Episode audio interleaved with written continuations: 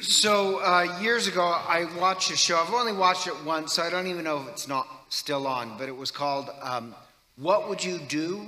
So, have you ever seen that program where they set people up in these moral situations and then test what they would do? And so, the situation was this: you're waiting in a grocery line, and you have a bunch of groceries, and somebody comes up and says, "Ah, excuse me, I just have one thing. Can I just jump in real quick?" and the person always says, Oh, sure, yeah, go right ahead, because people are generous.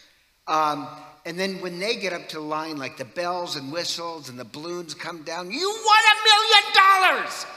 And the, of course, it's all actors. They haven't won a million dollars. But the other person who let them in, that's the moral situation. And some people get really mad and they want the million dollars or demand that you should share half that million dollars with me because I let you in. Um, but one woman, this is the only thing I really remember, one old woman says, Oh, sure, go ahead. And then when the balloons come down, you won a million dollars, she just starts to clap and hugs the woman and cries for. Isn't that great? You're so lucky. And so, like, she was the complete opposite of everybody else.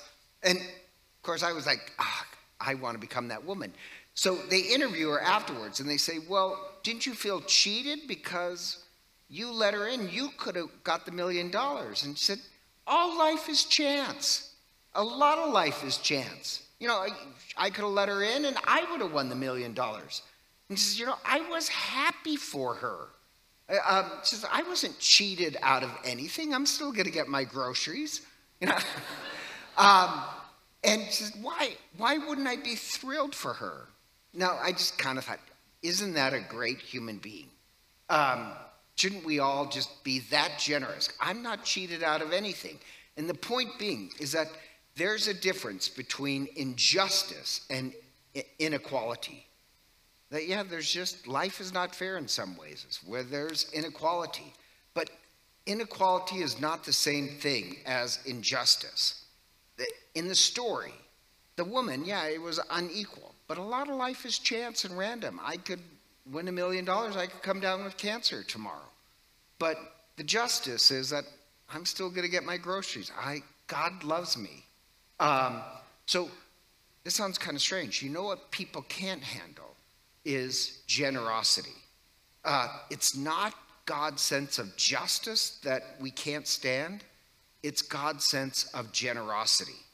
You know, God is not fair, God is more than fair. God gives us life and love and many, many gifts. And yes, some gifts He gives more to others, but that doesn't mean that we're cheated anything. Just because sometimes God is more generous with other people. And I, I like that woman because I want to be thrilled with whatever you have. If God has blessed you, why wouldn't I be thrilled? It hasn't, like the woman, I'm not cheated anything.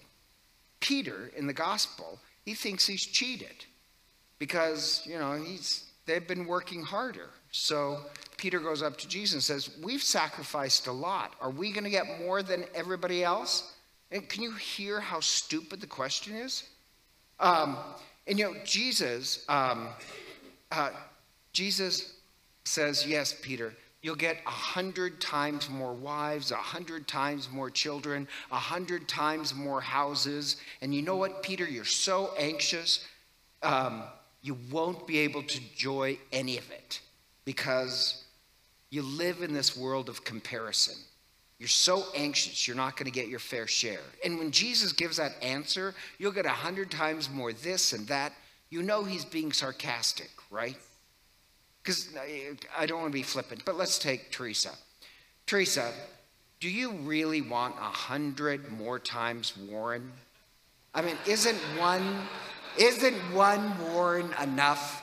I mean, do you really want a hundred homes to clean? Do you see where Jesus is being ridiculous? Yes, Peter, you'll get it all and you won't be able to enjoy any of it. Because Peter thinks that the kingdom of God is about reward that I have to have a little bit more than you. So he gives this great parable on generosity.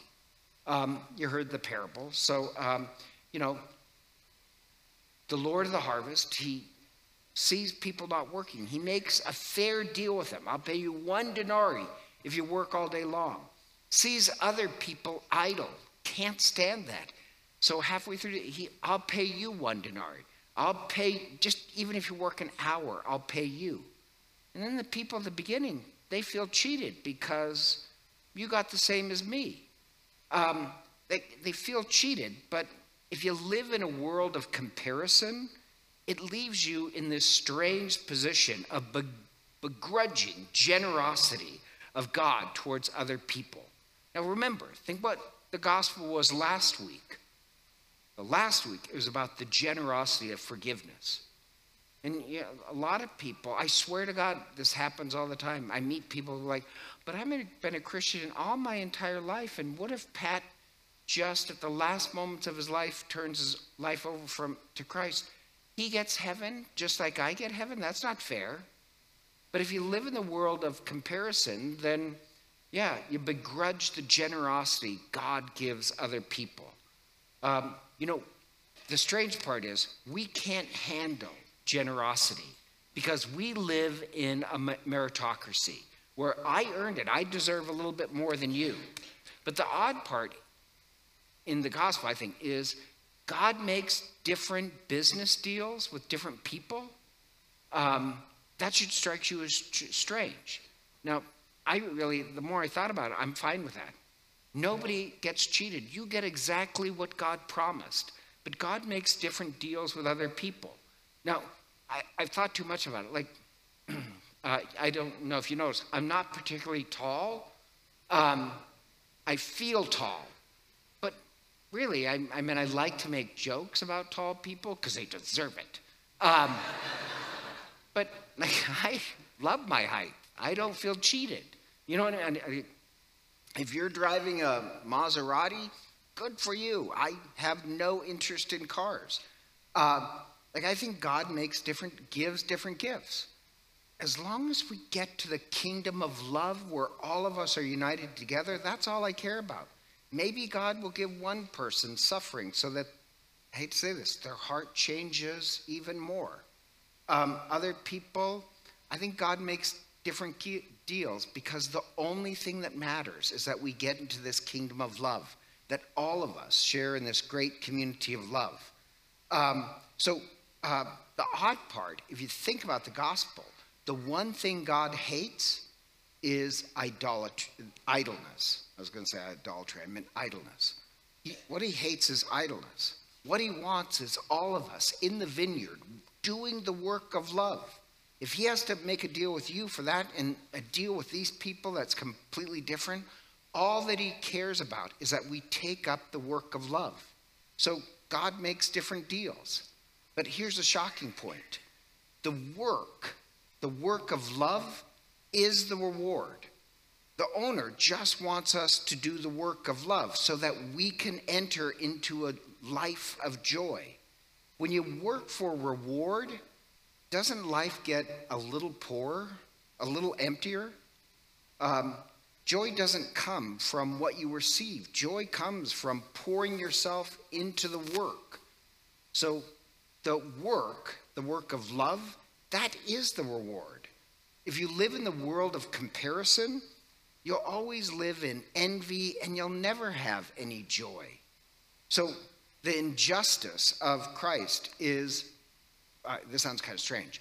When you hear the parable, we think the injustice is that people get paid the same amount. From God's perspective, injustice is when we live these idle lives of not doing work of love. So, justice from God's point of view is much different. Um, you know, there's plenty of people out there who say they believe in love, but you never see them do any work. Um, they say they believe in God, but you never see them do any work for other people. In God's eyes, that's injustice, that we're sitting around not doing anything. And so I love this parable of the generosity of God. It's, it's not inequity that drives us up the wall, it's God's generosity. Um, what God wants most is to us to take up the work of love. That's the source of our joy. Stop comparing each other. um, your lives to other people. And this sounds kind of strange. So every week I kind of give you homework. How about this week?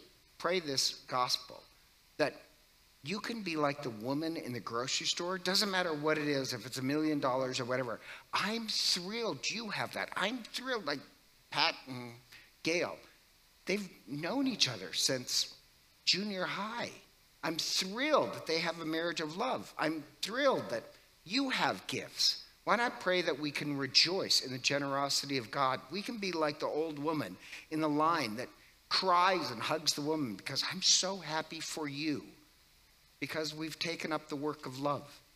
Then we can truly become walking prayers of love and justice. Hello, this is Father Len McMillan. I'd like to take a moment to thank you for listening to our podcast. If they've been a blessing to you, I'd also like to invite you to prayerfully discern supporting the podcast financially. Your generosity would help support the ongoing production and distribution of the podcast. If you'd like to make a donation, you can simply click the link in the podcast description. Be sure to tell us your donation is for the podcast in the comments section of the submission form. Again, thank you for your support as we seek to share the good news of the gospel.